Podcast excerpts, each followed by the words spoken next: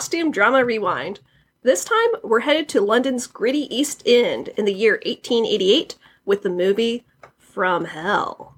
Released in 2001, it was directed by the Hughes brothers, Albert and Alan, and it stars Johnny Depp, Heather Graham, Robbie Coltrane, and Ian Holm. First, a quick synopsis.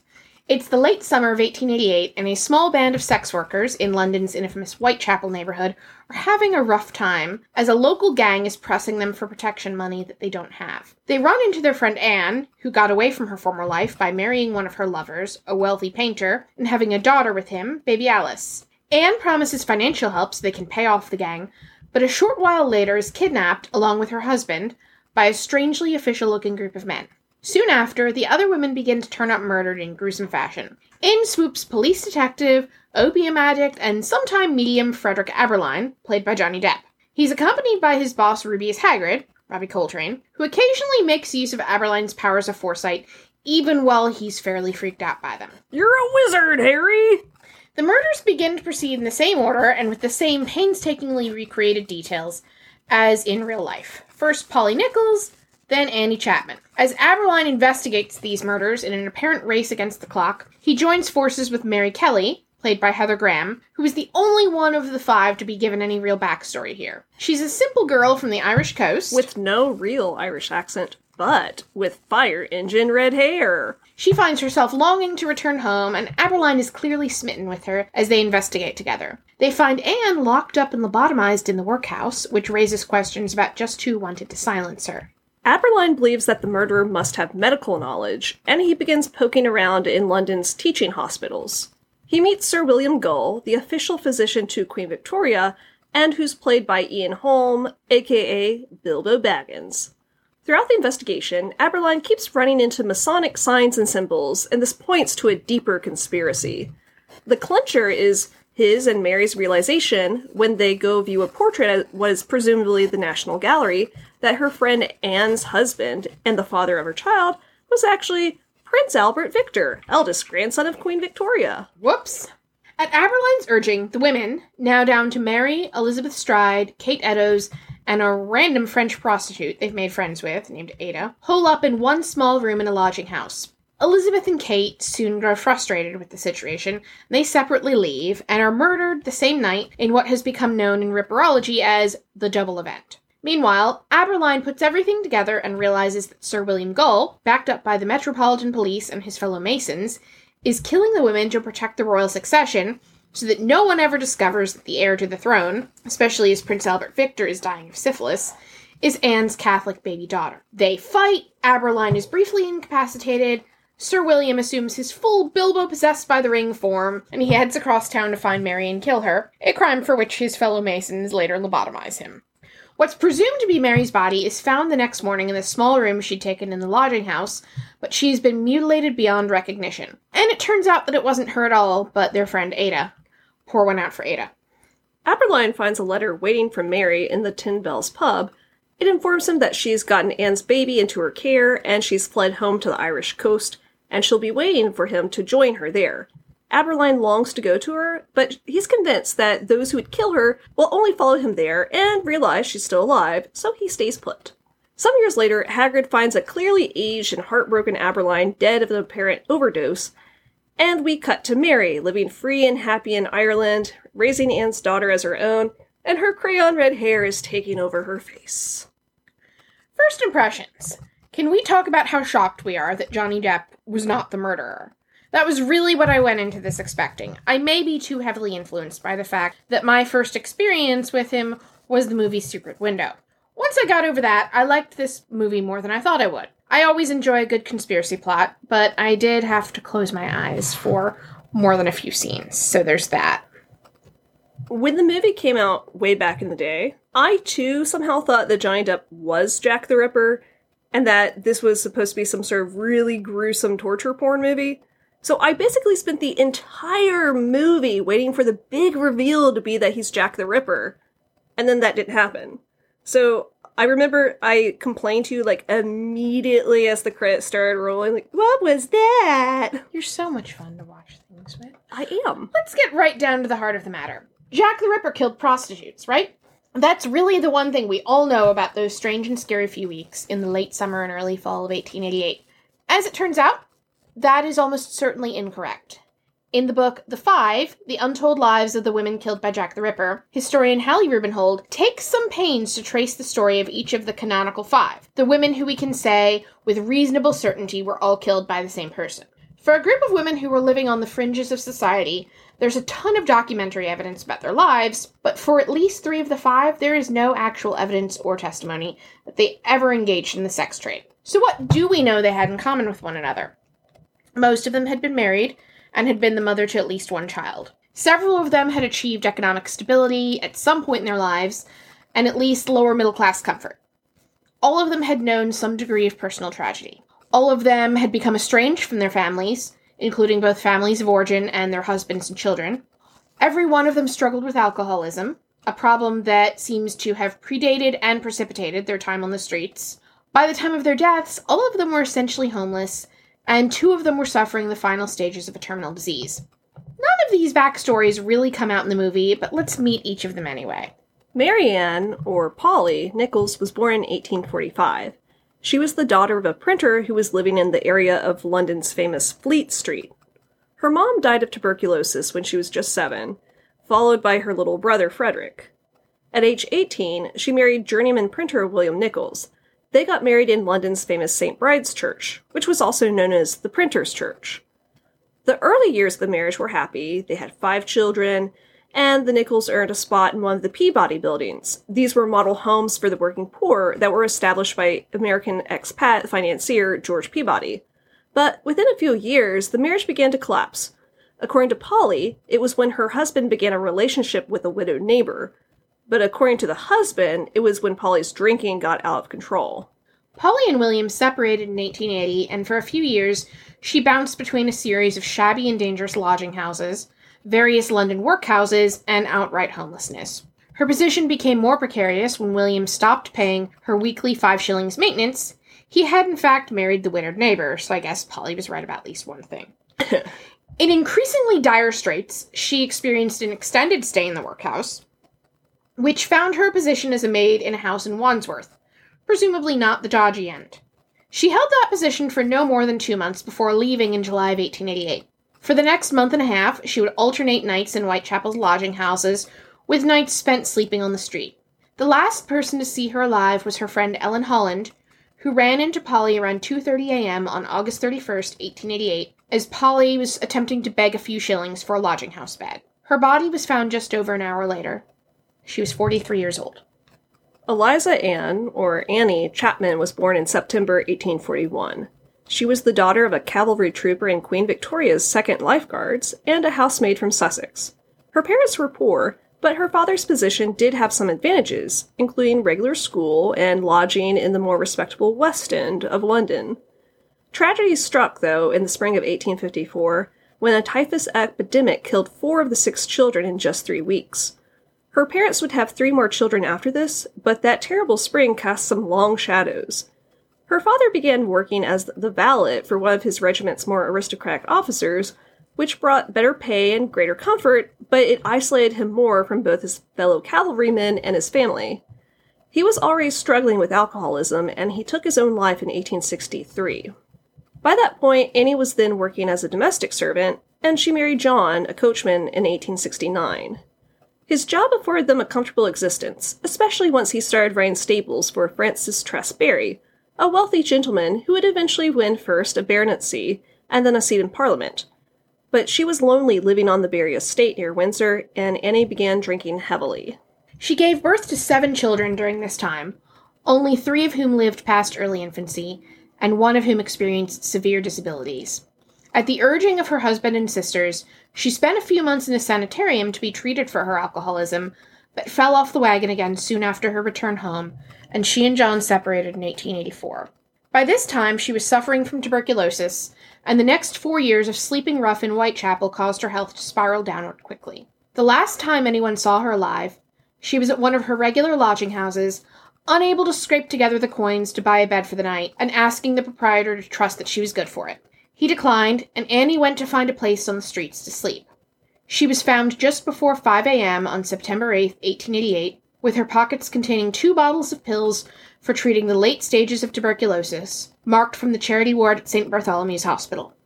She was 47 years old. Elizabeth Stride was born in a rural farmhouse in Sweden in 1843, and she grew up in a deeply religious Lutheran household. At age 16, she moved to the city of Gothenburg and began working as a domestic servant for a middle class shoemaker. She was there for about four years before leaving abruptly and moving to lodgings of her own. Within months, it was apparent that she was pregnant. Because she refused to give the name of the baby's father, it's not clear whether she was seduced or assaulted, which wasn't uncommon amongst young female domestics, or whether she entered a sexual or romantic relationship of her own free will. Because of the pregnancy, however, the city laws required her to register as a public woman and submit to regular exams by the authorities. They soon also discovered that she had contracted syphilis. Her disease is likely what caused her child to be stillborn, and she experienced a period of living on the fringes of society before finding respectable work as a maid to wealthy patrons of the arts who wanted to extend charity to one of the so called public women. That family eventually helped Elizabeth find her way to London, where she again worked as a domestic servant before meeting and marrying the carpenter John Stride. Together, they pursued John's dream of opening a coffee house, but two different attempts failed, and the couple began arguing, which seems to have been exacerbated by Elizabeth's failures to become pregnant. The couple separated, and Elizabeth embarked upon life as a single woman in the East End, supporting herself with irregular work cleaning houses, and also by creating some elaborate fictions about her life, including a tale that had her husband and several of her fictional children dying in the then notorious crash of the excursion boat, the Princess Alice, a tragedy that had rocked London a short time before. By this time, she was also in the fatal tertiary stage of syphilis, experiencing its characteristic seizures and periods of cognitive decline. The last person to see her alive was her friend Elizabeth Tanner, with whom she spent the day of September 29, 1888, cleaning houses. At the end of their workday, they walked to their usual lodging to pay for a bed for the night, and Elizabeth left again around 6:30 p.m. Her body was found at 1 o'clock the next morning. She was 44 years old. Catherine, Kate, Eddowes, was born in April 1842 in the industrial town of Wolverhampton. Her father was a tin worker and he was a passionate union man who moved the family to London after his union activities began to get him in trouble with the law. Her father's new employers offered the chance for a relatively high quality education at the Dowgate School, where she thrived, for a few years at least. Both of her parents died of tuberculosis by the time she was 15, and her older siblings sent her back to Wolverhampton to live with relatives and take up factory work. Apparently, she didn't like her relatives or the job, and by age 19, she had taken up with a former soldier turned traveling peddler, Thomas Conway. They traveled the countryside together, composing and selling books of poetry and songs. They settled in London after she became pregnant with their second child. Thomas began working as an assistant bricklayer, but the family didn't thrive and the baby soon died. The family spent the next several years in and out of the workhouse, and as the marriage broke down, with him becoming violent, she turned to her sisters, but also alcohol. Her sisters eventually grew frustrated with her drinking and they stopped seeing her. She landed in the East End and she took up with a male companion, John Kelly, who seems to have been mutually committed to her, up to a point. In the late summer of 1888, they traveled together to Kent to take part in the annual hops harvest. But that year's crop was poor, and they were back in London by the end of September. On September 29, 1888, the two spent the day drinking at the pub before turning their thoughts to where they'd sleep that night. They separated, with John Kelly pawning his boots and heading to the lodging house, while Kate thought she might visit her daughter in the Bermondsey neighborhood to borrow some money. Instead, she was found passed out on Aldgate High Street and spent part of the night in the drunk tank at the local police station. She was released at 1 a.m. and her body was found at 1:45 a.m. She was 46 years old. We know much, much less about Mary Jane Kelly. She's very much a cipher, which is probably one reason why From Hell chose to make her a principal character. We know that she was much younger than the other victims. She may have been born in Ireland or Wales, but investigators and historians have otherwise never been able to turn up any details of her life or anyone who knew her before those last few years in Whitechapel. According to the story she told about herself, which may or may not be reliable. She worked for a time as a prostitute in, in a more high end establishment in London's West End, and found herself trafficked to a brothel in Paris, but escaped, which, if true, would explain her move to Whitechapel and her reluctance to ever visit her old neighborhood. She seems to have been both well educated and articulate, with some artistic and musical training, and was said to possess both great beauty and a great deal of personal charm. Around 1887, she entered a relationship with a man called Joseph Barnett, and while he didn't earn much as a porter on the London docks, it seems she was able to quit working in the sex trade. Both of them were drinking heavily by that time, but when he lost his job, tensions flared, and he disapproved of her continued friendship with others in her profession. They began arguing, and during one argument, they broke a window next to the door of their lodging, and that would have fatal consequences for Mary. They made several attempts to reconcile, including one last conversation on November 8, 1888. Joseph left, and she went out for the evening before returning to her room, possibly with a male companion. Her neighbors reported her singing in her room late into the night before she folded her clothes and climbed into bed for a few hours' sleep.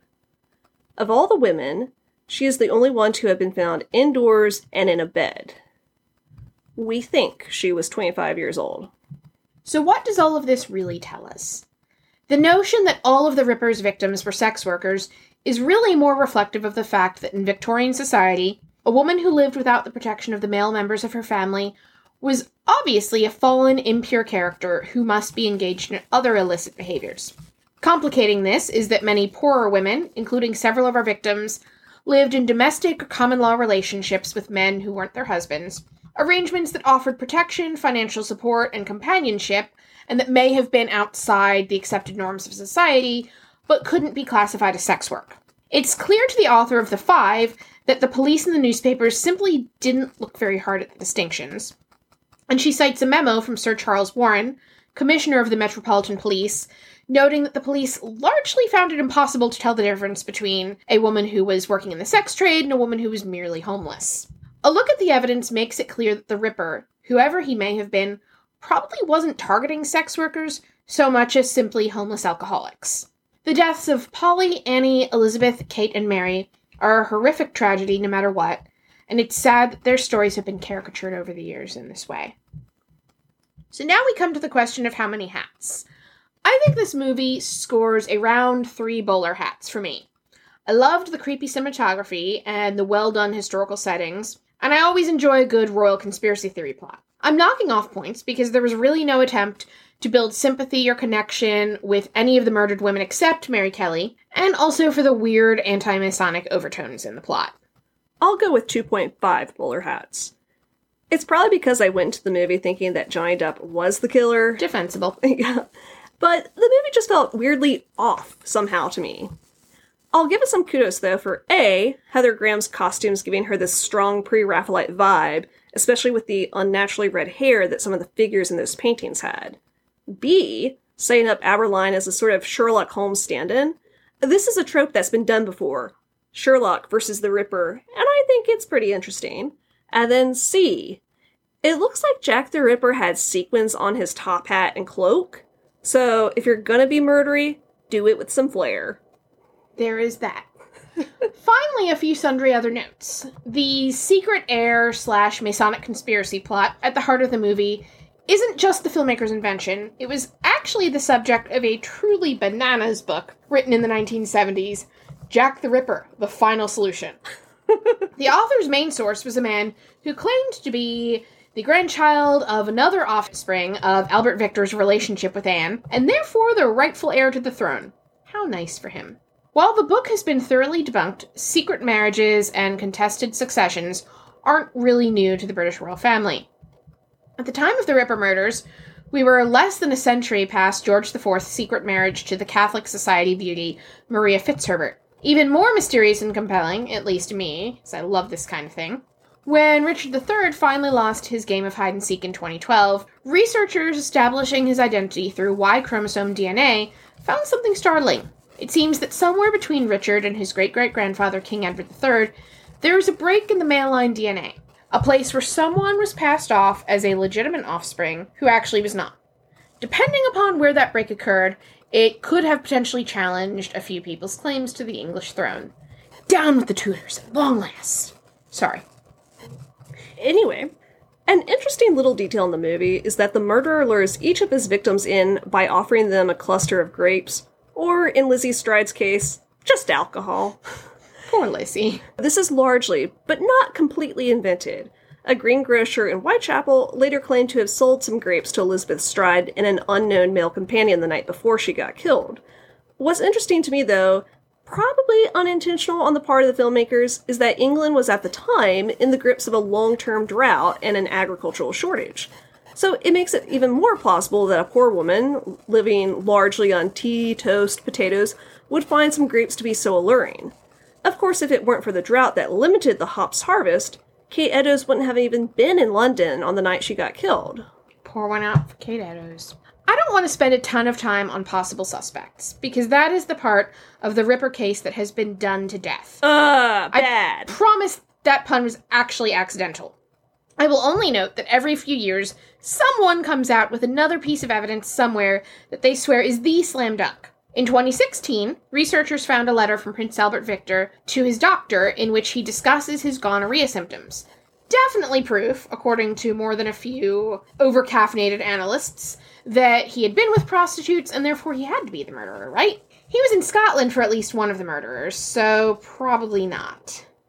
Then in 2019, someone turned up a silk shawl that was supposedly found with Kate Eddowes' body and that contained genetic material from Aaron Kosminski, a barber who was interviewed several times as a suspect at the time of the murders. So definitely, obviously, him, right? The Smithsonian Magazine points out that the actual provenance of the shawl is unknown, and the fact that it turned up in the clutches of a known ripperologist is a little bit suspect. We're never going to know, but people are going to debate it until the end of time. We're never even going to know for sure how many victims there were, or whether the women known as the Canonical Five were in fact all killed by the same person. Ultimately, while I used to be really fascinated by the mystery, I've come around to thinking that the women and their stories and what they can tell us about work, poverty, family, sex, addiction, and death in Victorian England is much more interesting and compelling. And now for our actor count. What's fun about this time is that From Hell was filmed right next to the Knight's Tale sound stages in Prague, so there's some crossover. For example, Heather Graham, who we last discussed on the podcast for Bobby, started dating Heath Ledger when they met filming in Prague. Additionally, David Fisher and Vladimir Kulavi played background characters for both movies. Ian Richardson, Johnny Depp's boss with the messy munchops, was a priest in Joyeux Noel. Prince Albert Victor, aka Mark Dexter, played Timothy, the upright veteran husband in the Bletchley Circle. Rupert Holliday Evans was in the background for both that and From Hell. And Dominic Cooper, who played Abraham Lincoln's mentor in Abraham Lincoln Vampire Hunter, made his motion picture debut as a cop in this movie. And for our fans of a good early 2000s period piece, the woman playing poor lobotomized Anne is just Judy from Love Actually. Wow, she really gets typecast, doesn't she? There's that. That's all for Spooky October. This is Costume Drama Rewind. Thanks for listening and see you next time.